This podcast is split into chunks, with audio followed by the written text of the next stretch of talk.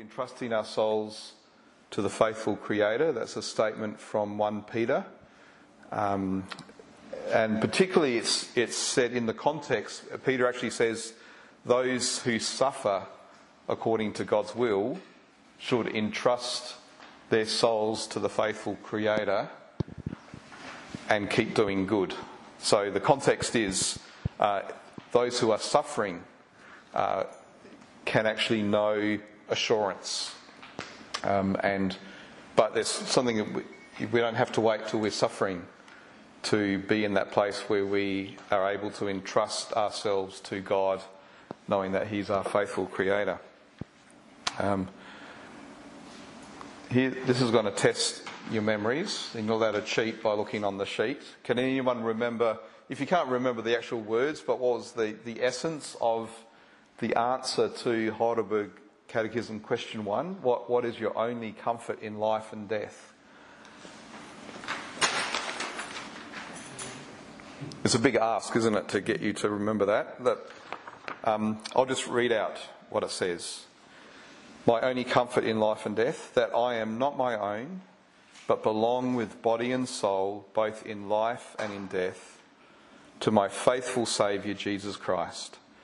He has fully paid for all my sins with his precious blood, and has set me free from all the power of the devil. He also preserves me in such a way that without the will of my heavenly Father, not a hair can fall from my head. Indeed, all things must work together for my salvation.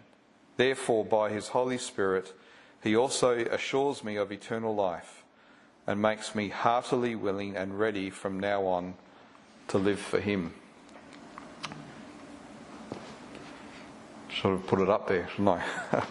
um, but that's, that's a statement about assurance, isn't it? Um, and yeah, it's question one of the Heidelberg Catechism, a summary of the heart of the Christian faith. Um, what that's really saying is the people who wrote the Heidelberg Catechism, their primary concern was that people should have this assurance. They should have comfort in life and in death. Um, and to know that it's grounded in um, the fact we belong to Jesus Christ, who's bought us by his blood, that he preserves us, um, that the Father's will is that we, not a hair can fall from our head unless he allows it, um, and the Holy Spirit also gives me assurance. So it's, it's the work of the triune God, Father, Son, and Spirit that gives us assurance. Um, um, tonight's study really is kind of an introduction to this whole theme, and what we're going to do over the next nine studies is each each time we'll just take a passage of scripture that will teach us more about assurance, and we'll see what they are at the end of the study. Christian assurance involves both the objective and the subjective. So the objective is like this fact, the fact that doesn't change regardless of what you think or feel about it. So the, the doctrine that's true regardless of, of what we think or feel, and the subjective, which is the experience. And obviously that can vary depending on our life situation or where we are at emotionally or in our hearts. Um, so assurance isn't just knowing facts and it's not just feeling positive, it's actually a combination of the two. The Father's goal for me is that I will both know the truth of His saving work in Christ, the objective, and that and that this saving work has been effective for me. So that's the subjective. Um, and the primary fruit of assurance is joy. Um, so assurance is not just knowing something and knowing something's true for me, but it should have that fruit of, you know, rejoicing, of of knowing joy in God and who He is, what He's done, and that it's done it, He's done it for me. Um, I just keep forgetting to click through this. So the objective is the doctrine, uh, which some theologians call the perseverance of the saints. The idea that those whom God has saved, He will keep safe and secure to the end. The saints will persevere through everything. And the, the subjective is this experience of personal assurance where I know um, that He saved, saved me, that I belong to Him. Um, so let's just think for a moment about how these two interact. So if we think of my state, which is the objective, what God says about me, um, I could fall into one of two categories. Either I'm saved because God has saved me, or I'm not saved. They're really the two categories of all human beings. They are either saved or not saved. They're either Christian or not Christian. They either have faith in Christ or not. So that's the objective. Um, then there's what I know, what I think, what I feel, and how I feel about it, the subjective side of it. Um, I either know my state, so I know either that I'm saved or that I'm not saved. Uh, if I know that I'm saved, then that's true assurance. See, it's the objective, God has saved me, the doctrine, and it's the subjective, and I know it, and I'm convinced of it. And that's, that's where God wants us to be as Christians. Um, if I know that I'm not saved, then that's what the Bible calls unbelief. I don't believe this, and I know I don't believe. I know I'm not a Christian. Okay? What do you reckon is the next one under my knowledge? So I know my state. Under subjective? I don't know. I don't. I don't know my state. So what if I what if I'm saved but I don't know it or I I don't feel like I know it or I don't feel sure about it? Well, that's that's doubt. See, there's a difference between unbelief and doubt. Unbelief is when you say, I've heard it, but I refuse to believe it. Doubt is when I've heard it and I want to believe it, but I struggle. You know, it's like the man who said to Jesus, I believe, help my unbelief. Um, if I don't know my state and I'm not saved, in other words, I think I'm saved but I'm not, then that's a false assurance. Um, you could say that's that's kind of nominalism. You know, people who say, "Oh yeah, I'm a Christian. I've put Christian on the census," and if you say to them, "What does that actually mean?" they might say something really vague like, "Well, I think there's a God," or "I'm a good person." Um, they don't actually give you the, the definition of what a, a, true Christian is. They have this sense of, yeah, when I die, I'll go to heaven, everything will be fine, but they have this false assurance. Um, now, you see, I've got, I've got a few other arrows there. Um, the arrow at the top is if we go from right to left, from not being saved to being saved, well, that's conversion, isn't it? That's the work that God does to bring me from a place of being lost to a place of being saved. And that's objective. God does that. I don't convert myself. God takes me and He transfers me from the kingdom of darkness into the kingdom of His Son, and I'm saved. Um, subjectively, though, we can go from knowing my state that I'm saved, that true assurance, things can happen in our life and we're discouraged and we go down to the, the area of doubt and struggle and fear. Um, but notice that's not, that's not deconversion. If you go from a place of assurance to doubting, it doesn't mean that you've, you've gone from saved to not saved. It's not loss of salvation, it's simply a discouragement. Um, and what discipleship is about is actually encouraging one another to go back to that place of true assurance um, as a Christian. Does that does that make sense? Yeah. So um, like I said, God's, God's goal for us, whether we're in unbelief or false assurance as non believers, is He wants us to come to a place of assurance. And if we are Christians and we're in a place of doubt, uh, He wants us to be able to come to a place of true assurance and, and peace and, and confidence in Him. So let's, uh, let's look at these two aspects. Let's first look at the objective, the doctrine of the perseverance of the saints. Um, three points about this. Firstly, God's action of salvation begins and ends in eternity, beginning with foreknowledge and completed with glory. So let's look up Romans 8 29 to 30.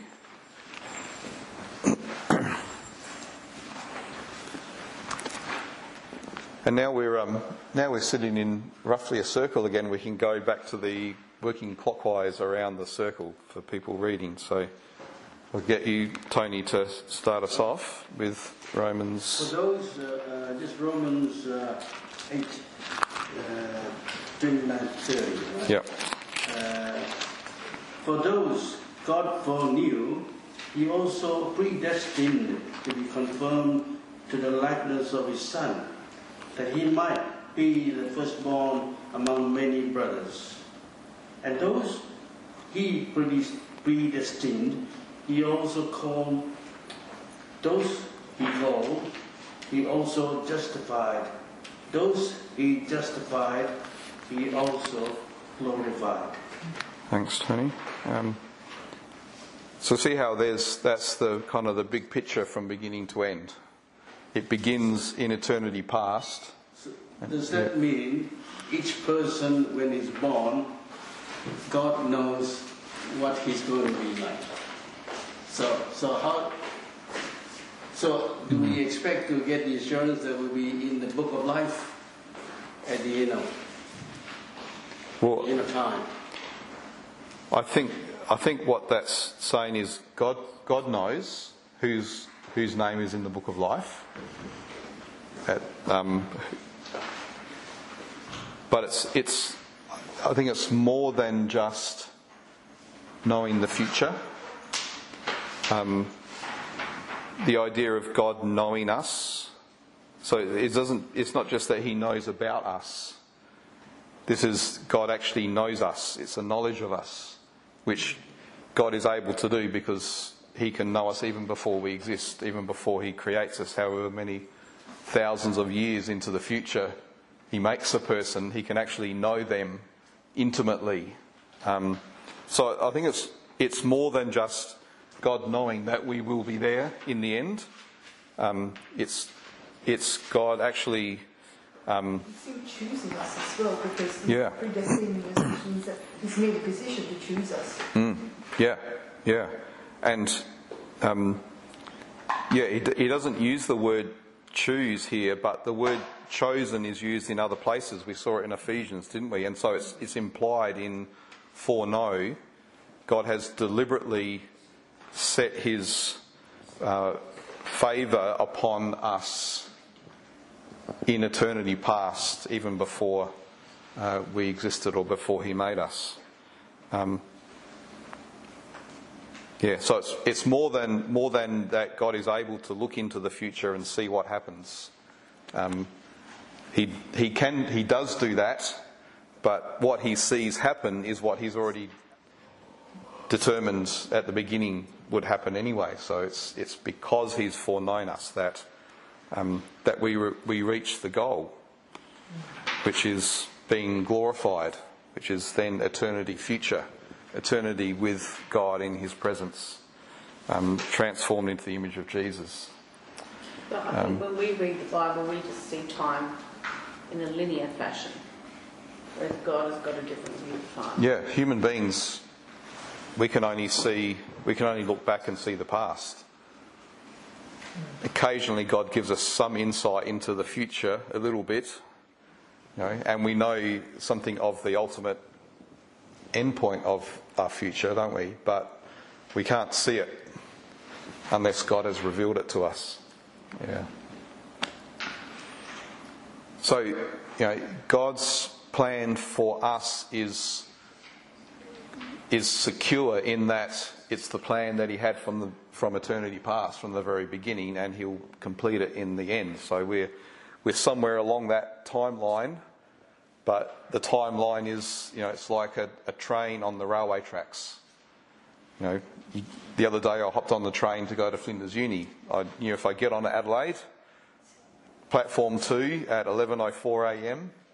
In fact, I sat down on the train and there were two other people there, and the voiceover came and said, "You are on the train to Seaford," and we all looked at each other and said, "What?" And then obviously the person realised I'd made a mistake. He said, "You are on the train to Flinders." Yes, okay, we're on the right because the track would take us take us. We knew if we were on that train, we'd get to our destination. Um, So all right. just just raise a question about beginning and ending in eternity. That that kind of jars with me because Yeah. what does it mean to say something ends in eternity? Okay. Yeah. Yeah. There is no end, and yet Yeah. It, it could be like So- a bus stop that you hop off, or train station hop. Um, yeah, but but yeah, probably bad bad choice of words there. And I should have said completed, like I did in the in the last bit. Yeah, but it doesn't mean it all it all stops. But it it is A a bus stop that you hop off and you be got with God then. it's a destination. Yeah, kind of thing. Yeah, yeah, It says that. But not end as in the finite end. yeah, yeah. Is that what you Hmm. mean? Is that that's what- fine. Yeah, I- yeah. I, I suppose there w- there will be a, a sense of um, yeah, it is finished, and so you know there were there will be some things that will come to an end. Obviously, sin and suffering and that, but um, other other things will will end. Um, and I guess you could say God's action of salvation will end because He won't be saving us, there will He? Well, He, right. he will have saved us, but that saving work will be ended, will be completed in that sense. Yeah. But I think we'll still be we'll still be 100% dependent on Him in that sense. So we won't say, okay, now I've done the work, now now go off for the rest of eternity and do your own thing and you're okay. We'll still be dependent upon His Spirit at work in us to uh, to keep us. About saying God's action of salvation has its origin and its fulfillment in eternity? Yeah, good, That's good. good. Yeah. Yeah. I'll, I'll change that on the slide so that when I put the audio to this, it'll it'll say that. Yeah, good. Let's look up Philippians one six, which is um, a great verse to memorise. Not only because it's short and easy to memorise, but because it's um, of what it says.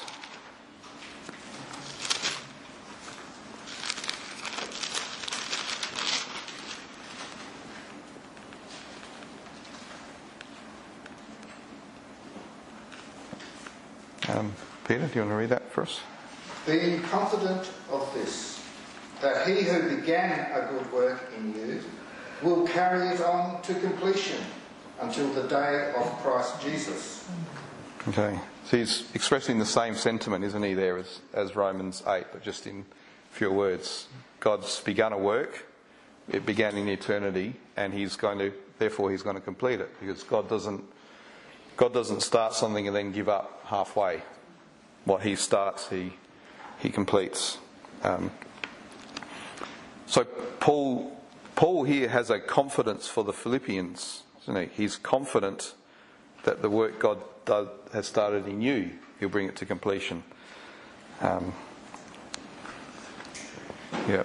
So that's um, the first aspect of the doctrine. And the second is that when God saves a person, He does it completely and permanently. Uh, let's go to John 6 37 to 40.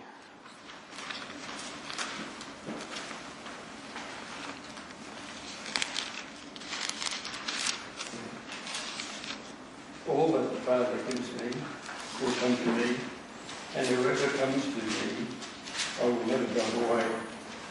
For I have come down from heaven, not to do my will, but to do the will of him who sent me. And this is the will of him who sent me, that I shall lose one of all that he has given me, but raise them up at the last day. For my Father's will is that everyone who looks to the Son and believes in him shall have eternal life, and I will raise him up at the last day. Thanks for that. Um, so, see how the Son's salvation of sinners is grounded in the Son's commitment to doing the Father's will. Um, so, see how that the first, well, verse, I can't read this. Verse 39 is kind of a, a general statement about the Father's will for the Son. So the Father uh, gives the Son something to do, and the Father's will is that uh, everything the fa- that the Son does, uh, he actually accomplishes. He raises it up at the last day. So that's kind of, and it's it's there in, see, it's not in personal pronouns. It's it's in the neuter. So it's like, know, anything the Father gives me, uh, will be successful, will be raised up at the last day. Um, so that's the principle. The, fa- the Son is committed to doing the Father's will and to seeing it through to the end. Um, and on the basis of that, then, is verse 40. If that's true, then anyone who looks at the Son and believes in him, well, they'll have eternal life. And it's not just life, but eternal life. So it's life that is eternal, it's permanent because of the nature of it. Um, The Father has given him a task, right? So in this question that I shall lose none of all that he has given me. Then yeah. How, how can Jesus be sure that he can convert everybody? So, so there we all be people who, are, who just don't believe in, and these are people who can, may not have sal- salvation or like. Yeah. And they're not the ones that the Father's given to him Yeah. in that so sense. Yes.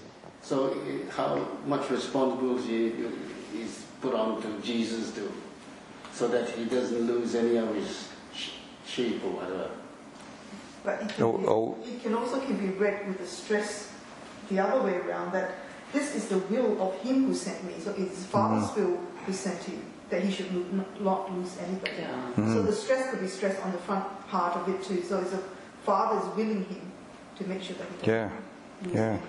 So the Father is giving the assurance that this is my will and it will be done. So none will be You'll, lost. you'll be successful in the task I've So, sent you to yeah, do. the stress Yeah. is maybe on the front part. too. Mm, yeah. Yeah. And so it's, it's actually a partnership, isn't it, between father and son? The father says, This is the plan, and it's foolproof. It's going to work. Yeah, I guess what And the- saying though is, what about people who don't accept Christ? How does that factor in? Is that what you're saying? That, yeah. Um, we'll see. He, Jesus says, everyone who looks to me, who looks to the Son, looks on the Son and believes in Him, should have eternal life. So he's not saying everyone. He's saying only those who look to the Son and believe. But if you look at the parallel, then those who look to the Son and believe are those whom the Father has given to him. In a sense, so it's going back to that um, the Father who foreknew us before the foundation of the world and who, who chose us uh, are the ones who ultimately look to the Son and believe. Yeah, but you know, the the Son has been entrusted by the Father with this task of coming into the world and um, of taking hold of all of those that the Father gives him who believe in him and ensuring that he doesn't lose any of them and that they'll be raised up at the last day. That's the, that's the Son's commitment to doing the Father's will. It's not just I'll come and die and then we'll see what happens next. It's I'll come and die. Those who believe in me, I've got them and they're secure. It's so secure that they're going to be raised up. They've got the guarantee of the resurrection. Um, thirdly, God's work is not contingent on human works. It's really important. Ephesians 2 8 to 10. It is by grace you have been saved through faith, and this not from yourself, which is a gift of God, not by works so that no one can boast. For we are God's workmanship created in Christ Jesus to do good works which God prepared in advance for us to do. Yeah, I think we um, obviously that's that's the that's the heart of salvation, isn't it? That it's by grace and it's not by works. Um, and often, I think when we we start to doubt or struggle with assurance, we're actually starting to forget that because we're starting to think that um, it, it's now it's based on what I do, and if I look at what I do, then I'm never up to scratch. I, I never make it, um, and I'm if I'm I'm always failing, I'm always sinning. Um, but if you think of it this way, we know that our good works will never be good enough to save us. That's salvation by grace. You know, you're saved by grace through faith, not by works. So why would we think that our bad works could be bad enough to unsave us? So, you know, it's one thing to say it's not my works that have saved me, but God's grace. Um, but we're still operating by works if we think, but now that I'm saved, I could maybe do something so bad that I would become unsaved. You know, if Christ actually died for my sin in total, then he died for all my sin. And including the sin that I think is so bad that he could never forgive. Um, yeah, but we don't we don't live licentiously, though. No, but we we if we I know what you're yeah saying. yeah if if we if we think oh it doesn't matter how I live so I can just live licentiously it doesn't matter. Then I don't actually understand grace do I? Because grace says um, your works are actually so bad that they cause you to deserve hell. So Paul says I've died to sin. How could I live in sin? You know when I've understood grace you know how, how could I say, well, now it doesn't actually matter how I live, or uh, I can live sinfully and it doesn't, doesn't matter? Um, Paul was saying that from grace, wasn't it? You have grace, therefore you good work. The outcome. Yeah. You know, you can't do good works and have grace. You know, mm. God's grace, from God's grace, we do good works. Yeah. Yeah. Not for the sake of showing that we do good works, but it's the outcome. Yeah, yeah. We are his workmanship, created for good works, which he prepared in advance. So even our good works we can't take credit for because God's already prepared it in advance for us to do. Um, that yeah. unsaved still gets me because mm. if if you're a believer of Christ, you're supposed to be saved. Like yeah. however bad your sin, but then we'll be judged for our sins. So the, the ultimate sin is not believing in Christ. Yeah. Yeah. So is that the only sin that will unsave us? Is, um, there, is there any other sins that can unsave? Because by right we've, we've been saved. So is that the only sin that will unsave us? That's the only the only unforgivable sin. Jesus Jesus talked about you know every every sin will be forgiven except grieving the Holy Spirit. The blasphemy against the Holy Spirit. And what's blasphemy against the Holy Spirit, it's to refuse what the Holy Spirit is doing, which is pointing us to Christ. You know, Jesus said, The Spirit will come and He will teach you everything about me. So the work of the Holy Spirit is to show us Christ, and if we resist the Holy Spirit and reject the work the Holy Spirit's doing, then we're actually operating in unbelief, rejecting We're the gospel. about committing the unforgivable, unforgivable sin, then we, we aren't committing the unforgivable sin. Okay. Yeah, You know what I mean? yeah. Like- If you've if you've committed the unforgivable sin, it doesn't bother you. It doesn't bother you. Yeah, because you're actually you're in that box of I'm not saved Safe, yeah. and I know it. I do Um, get myself, like personally, I, there are some situations where I just think, man, that person, if I was God, sounds a bit arrogant, Mm. they're going to be getting in by the skin of their teeth, you know, like. Well, so you can't even you can't even get in by the skin of your teeth. You're either in or you think yeah. people who've, oh, I mean, I'll give mm. uh, Hitler or somebody, mm. you know. If, Well, Hitler uh, wasn't a. Christian. Well, yeah, but I don't know. Yeah. I'm not saying he was Yeah. either, but See, the thing is, I guess God alone actually knows a person's heart.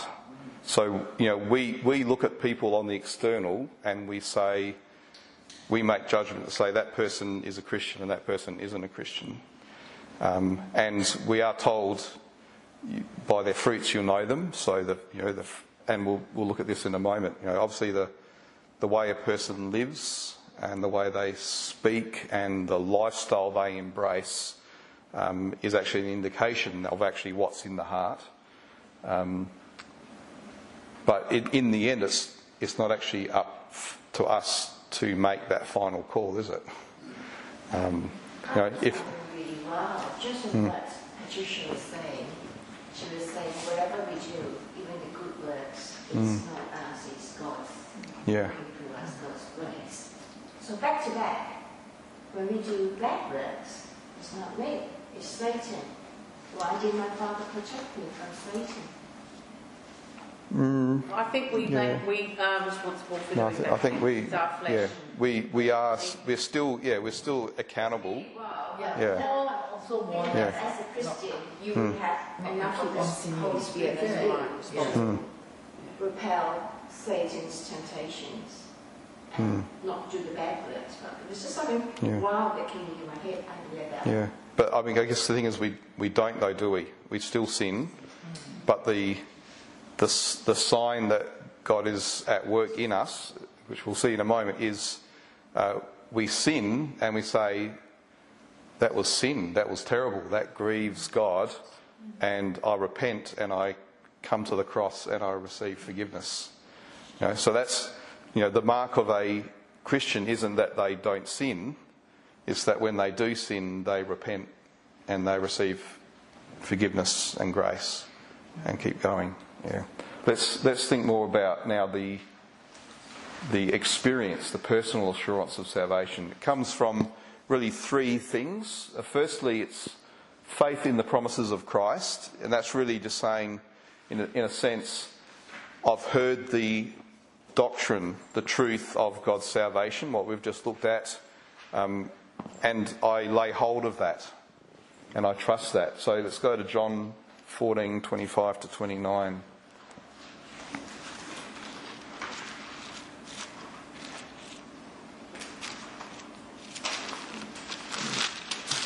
These I have spoken while still with you.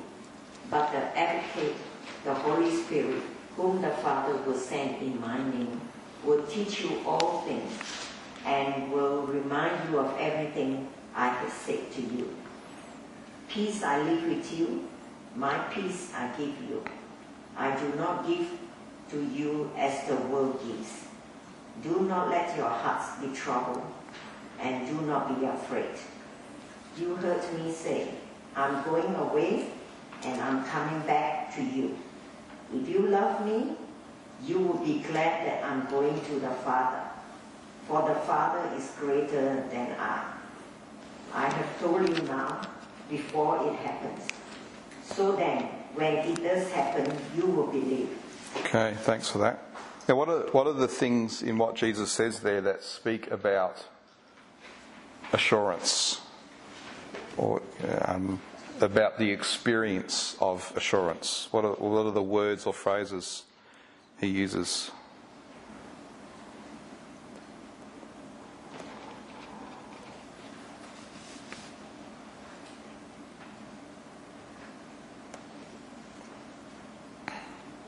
He says, I'm going away and I'm coming back. Yeah. He's yeah. completely gone away. He's still coming back to us. Yeah, that's that's more though of him talking about the objective, isn't it? The fact this is something that's going to happen. I go away, I come back. But where does where's the experience come into it? The subjective aspect that he's talking about. He said, uh, So- do not let your hearts be troubled and do Yeah. not be afraid. Yeah. So, So so you don't worry about it. I'm with you. If you're, you're with me, yeah, don't be afraid. yeah. So if your heart is troubled, that's discouragement, isn't it? And if you're afraid, Jesus says, "I'm I'm I'm giving you a promise that will actually deal with a troubled heart and deal with fear." Um, and at ver- beginning of verse 27, he says, "Peace I leave with you. I give you peace." Again, that's that's uh, subjective, isn't it? That's the experience in the heart of not being troubled and not being afraid is is peace. Um, and and what is it? What is the promise? He's the objective promise he's giving that gives us that peace and comfort. Well, it's what John pointed out, isn't it? Yeah, I'm going to the Father,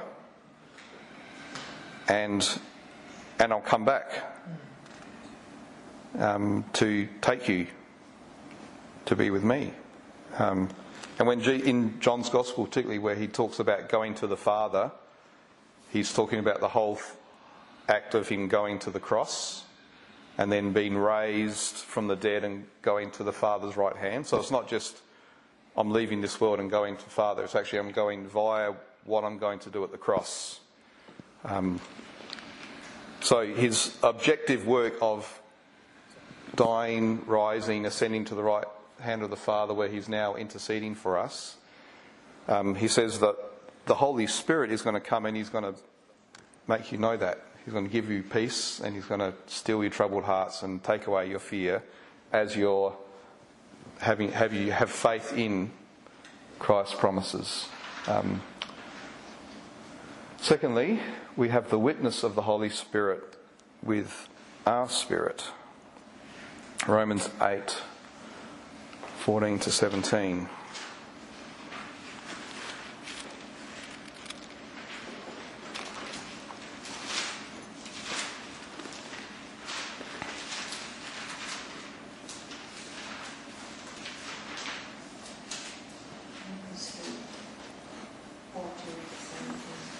For all who are led by the Holy by the Spirit of God are the sons of God.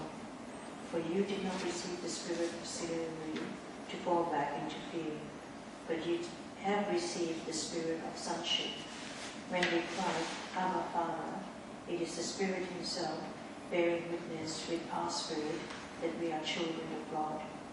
And if children, then heirs, heirs of God, and follower and fellow heirs with Christ, provided we suffer with him in order that we also be glorified with him. Yeah. So what's what does the Spirit do? What does He testify to us? That, that we're children of God, um, and not it's not just a, an objective thing, is it? Because we cry Abba. That's a very subjective thing, isn't it? It's a relational thing. You're speaking directly to God and using that term of affection and intimacy, not just God, I know you're my father in theory or in doctrine, but I actually relate to you as a child, calling you Abba, Abba Father.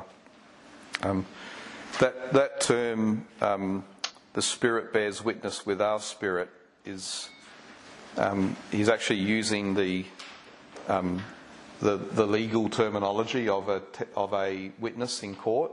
Um, and so it's kind of like we, we hear that because of Christ we've been made children of God. And so we make that confession and say, Yes, I am a child of God. God is my Father. And it's like the Holy Spirit then comes alongside us and says, Yep, you're right. He, he backs us up.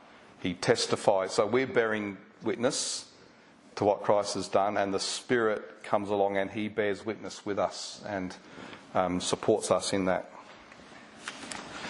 Um, but it's, you know, that's one of the works of the Holy Spirit in us is uh, assures us of our, our um, status as children of God. Thirdly, pursuing a clear conscience and good works. Um, let's look at 1 John 2 1 to 3 and 1, uh, 2 Peter 1 3 to 11. So, firstly, 1 John 2 1 to 3. So that says, My dear children, I write this to you so that you will not sin. But then, if anyone does sin, we have one who speaks to the Father in our defense Jesus Christ, the righteous one. He is the atoning sacrifice for our sins, and not only for ours, but also for the sins of the whole world. We know that we have come to know him if we obey his commands. Okay. It was so well read out. It was very well read out. I could really concentrate. So see how there's there's in that there's the objective and the subjective. So the objective is um, Jesus Christ the righteous is the propitiation for our sins. So he's done that work of salvation. Um, but then the subjective is well, how do I know? How do I know that you know he's he's a propitiation for us and for the whole world? How do I know he's propitiation for me personally? How do I know that that's actually happened for me? Well, my life changes. You know, I actually, I'm actually obeying his commands rather than living in rebellion against him. Um, keep his, yeah, keep his commandments. How we know we've come to know him if we keep his commandments. So actually, we're actually supposed to look at ourselves and say, oh, actually, I, I obey him. I, my life is different now that I know him, and my life is different now to how it was 10 years ago as I've grown and matured in him. And that's, that is the evidence. You know, it's you know, like James says, you know, you say you have faith, well, I'll show you my faith by my works. Faith is the evidence that, sorry, works are the evidence that faith is genuine and living. Um, so we, sh- we should be able to look at us, at our lives, and that gives us an assurance that He's at work in us. Uh, 2 Peter 1 3 to 11 is a similar divine power has given us everything needed for life and godliness through the knowledge of Him who called us by His own glory and goodness. Thus He has given us, through these things, His precious and very great promises, so that through them He may, he may escape from corruption that is in the world because of lust, and may become participants of the divine nature. For this very reason, you must make every effort to support your faith with goodness, and goodness with knowledge, and knowledge with self-control, and self-control with endurance, and endurance with godliness, and godliness with mutual affection, and mutual affection with love. For these things are yours, and are increasing among you, to keep you from being ineffective and unfruitful in the knowledge of our Lord Jesus Christ. For anyone who lacks these things is nearsighted and blind, and is forgetful of the cleansing of past sins. Therefore, brothers and sisters, be all the more eager to confirm your call and election. For if you do this, you will never stumble. For in this way, entering into the eternal kingdom of our Lord and Savior Jesus Christ will richly provided for you. Thanks for that. Um, so again, see, there's there's the objective there, His divine power. has granted to us all things through the knowledge of Him. And He's called us to His own glory and excellence. Um, excellence. And there's these precious and very great promises. And ultimately, that we may become partakers of the divine nature. So there's the there's the objective truth of God's salvation, His purpose for us in Christ.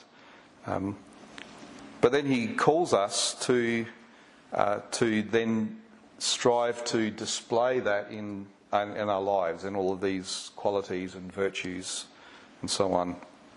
Um, and so in verse 10, where he says, Be all the more diligent to confirm your calling and election, he's not saying um, these things will cause you to be called and chosen, but these things will be the evidence um, because if, if you are called and chosen and have been saved by Christ, then if you strive to do these things, you'll actually find that you're able to do them. Because the Spirit's at work in you and they will, they will actually come naturally to you as a, as a child of God. And you won't be doing them to try and earn merit. You'll just be doing them to, flowing out of the thankfulness that you have. Um, so the presence of good works gives us the assurance of growth in grace. Um, what happens though if there's an absence of, if we look at ourselves and we say, oh, actually my life is, doesn't really reflect the glory of God. I don't see many good things in my life. Well, the absence of good works leads us to repentance. And repentance is a sign that God's at work in us too. So if we look at our lives and we're pretty disappointed at how we've been living and behaving, um, then we repent, and we're only able to repent because God's at work in us anyway, and that, that itself is an assurance of growth in grace. But then if you think that you're so good, that's still wrong. Mm. Isn't it? Yeah. Pride. Yeah. So if you look and you see lots of good works and you say, gee, I'm a good person, because you're not saying, well, these are only works that God prepared in advance for me to do anyway, so I can't get the glory for them. I'm only able to do them because God's at work in me. I think we yeah. just keep our eyes mm. looking upwards. Yeah. Um,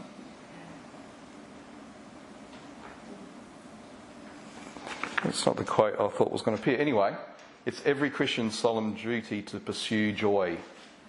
So, joy, the fruit of that experience of assurance. God is most glorified in us when we're able to rejoice in the certainty of His salvation of us. Um, so, God is glorified not just by us believing the truth, but He's glorified when we live a life that's filled with joy because we have that assurance. What is joy?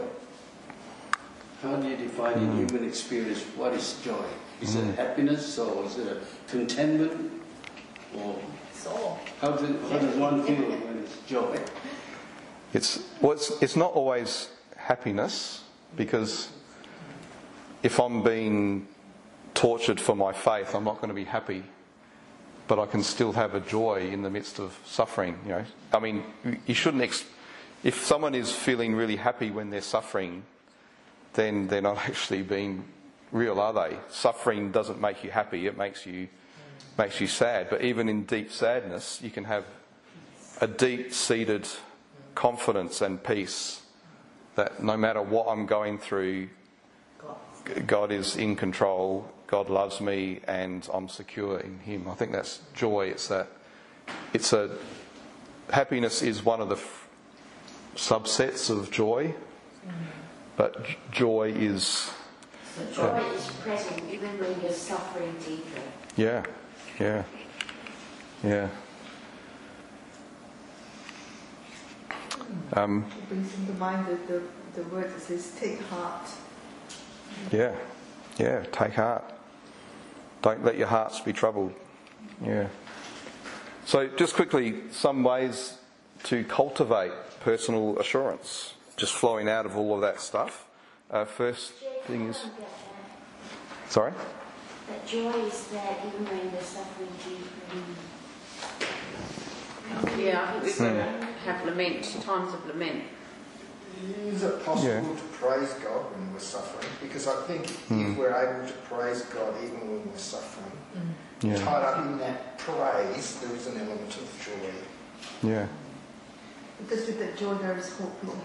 But maybe still expressing all our sadness, I I think we need to acknowledge that suffering causes immense pain Yeah. and grief. But what you're saying, Peter, is that we can still have faith and hope in the suffering, knowing that God is with us. I think so. I think, Mm. I think there can be some positiveness in the relationship to God, even in the darkest times. I mean, I know Yeah.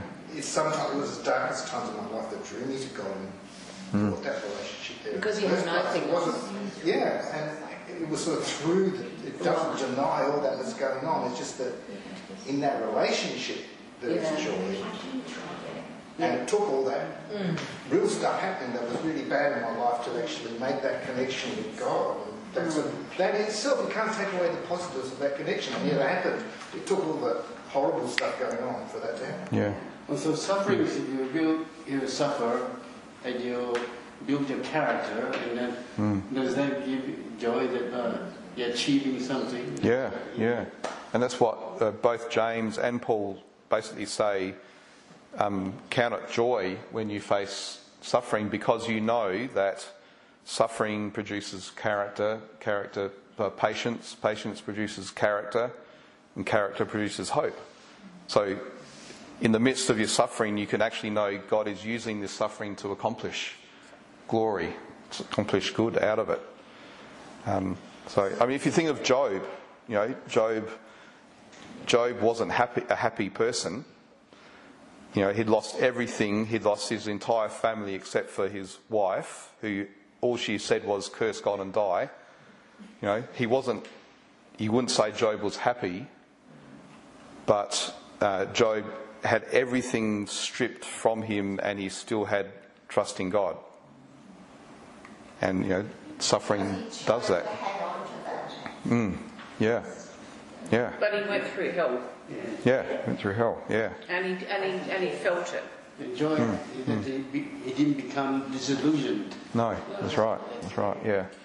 So in that sense, joy joy is not an emotion.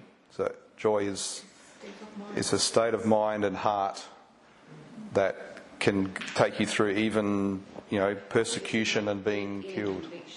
Yeah. Deeper the suffering, in a conviction. the deeper the joy. In a sense, yeah, that seems to be what the New Testament writers are saying. You know, count it all joy, brothers and sisters, when you face trials of every kind. Is what James says. I think You what Peter it, said yeah. was really helpful because it's like during the night, if you're in the dark, you've got nothing, you've got no hope. Mm-hmm. But if you see a little flickering candle, I mean, that's Yeah. a bit simplistic, but we are drawn to the light. It's our only hope when you're Mm. in the dark. And when everything else in the world is gone, you still we still have the love of the Father. we? But it doesn't take away from that awful pain that Mm. suffering brings.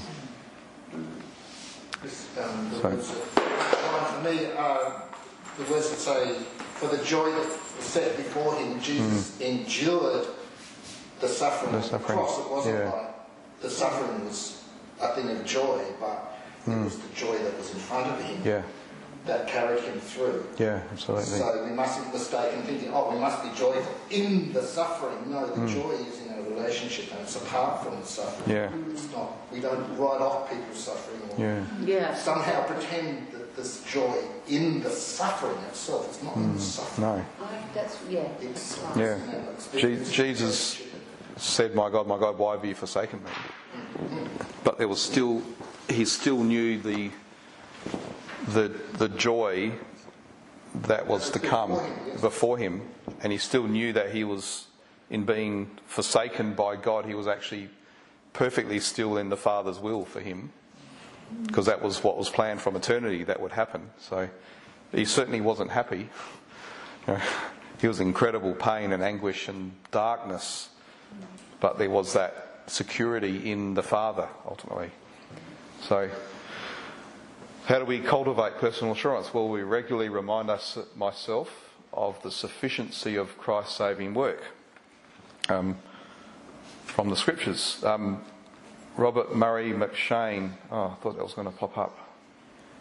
Robert Murray McCheyne made this quote For every look at yourself, take 10 looks at Christ. So we, we look at ourselves and we see God at work in us, and that should encourage us. But if we just become introspective and look only at ourselves without looking at Christ, we become discouraged. So keep reminding, I should keep reminding myself of what Christ has done for me.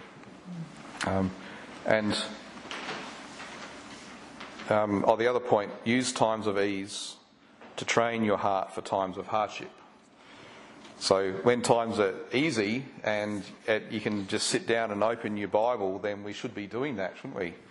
And, and looking at the promises so that when the hard times come and we're being discouraged, we don't have to think, oh, I wonder if there's something in the Bible that can encourage me. Where is it? I don't know. We've, we've already memorized, oh, he who began a good work in you will bring it to completion on the day of Christ Jesus. That's a promise.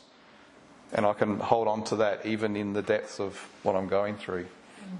Secondly, be intentional in addressing God as Father. Because again, it's, it's expressing that relational thing. You, are acknowledging that you are a child of God. Um, calling God Father has the side benefit of affirming my adoption to sonship. So if I call God Abba Father, I'm affirming I'm a, I'm a child, I'm a son, but my focus isn't on me, it's on Him. I'm, I'm calling Him Father, I'm glorifying Him for who He is, but at the same time, I'm affirming who I am as a son. And pursue love for my neighbour in conjunction with loving my brothers and sisters in Christ.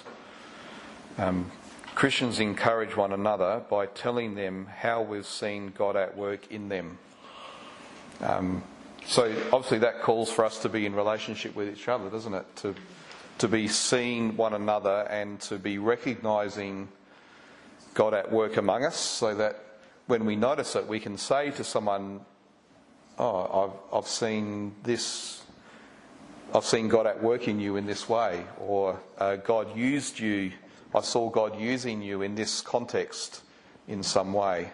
Um, and so that's actually more about cultivating assurance for one another, isn't it? Than for us. But as but also as we're you know, we know the call to love our neighbour, to do the good works that God has prepared in advance for us to do. Um, we're called to actually do that together. So it's not just about me individually doing good works, it's us together as the body of Christ, working together to do those things. Just like uh, with, with Chin and the Chiu working in China, mm. people see the good works they're doing for the orphanage. Mm-hmm. Of course, they think, oh, it's a Christian way, that's how they, yeah. how they can praise, uh, oh, it must be good, God, uh, to be able to do good works in China. Yeah, yeah. Um, and we pray that they won't say Chin and Chu are really good people they'll say um, Chin and Chu, as you said, must know a really good God if they're if they're able to do this thing, and so they praise your Father who's in heaven, like Jesus said. Let your works be seen, so that people will praise your Father, not praise you, but praise your Father in heaven, because as you're doing the good works, you're also talking about the grace of God and sharing about the gospel, and people understand, oh, you're not doing this because you're good, you're doing it because uh, because of the God that you know. And I think they, they have it, isn't it? Because one of the people in China asked you people that, oh, you come and do all this, you must be Christian isn't it? You went yeah, yeah. to the shopping mm. centre and went to a cup of coffee. And the girl serving us says, uh, where are you from? I said, I'm from Australia. So what are you doing? She says, oh, we're doing some work in the orphanage. Her response, you must be Christians. Mm. Yeah. Yeah. Because they don't experience anyone doing that kind of thing unless unless they're Christians. Yeah. So uh, this is where this is where we'll go for the next uh, next nine studies, and you might notice that the passages are all the introductions to New Testament letters, um, except for the last two, because the letters themselves are short enough to, for us to actually look at the whole book. So, Second John is only 13 verses long, and Jude is only 23 verses long. Um, so, we're just going to work our way through these passages, and by studying the introductions to these epistles, what we're actually going to see is the relational nature of encouragement. Because these are people writing to other people with the aim of wanting to encourage them. So it's, it's not just a, a treatise or a, um, a document, it is, they are letters between people who, brothers and sisters in Christ who want to encourage one another. Um, and what they, in these introductions, what they bring out is the observed interaction between doctrine and experience. So they, they know these people and, and they'll be saying things like, um, uh, your reputation is known because of these things. So they're saying, I'm seeing God at work in you, and that's the encouragement. Um, so, a good question for us to, to think about um, as we go through this is what would someone write in a letter to our church? Someone wrote an epistle to Bethel Christian Church, how would they open it? What would they say about what they have seen of God at work uh, in us?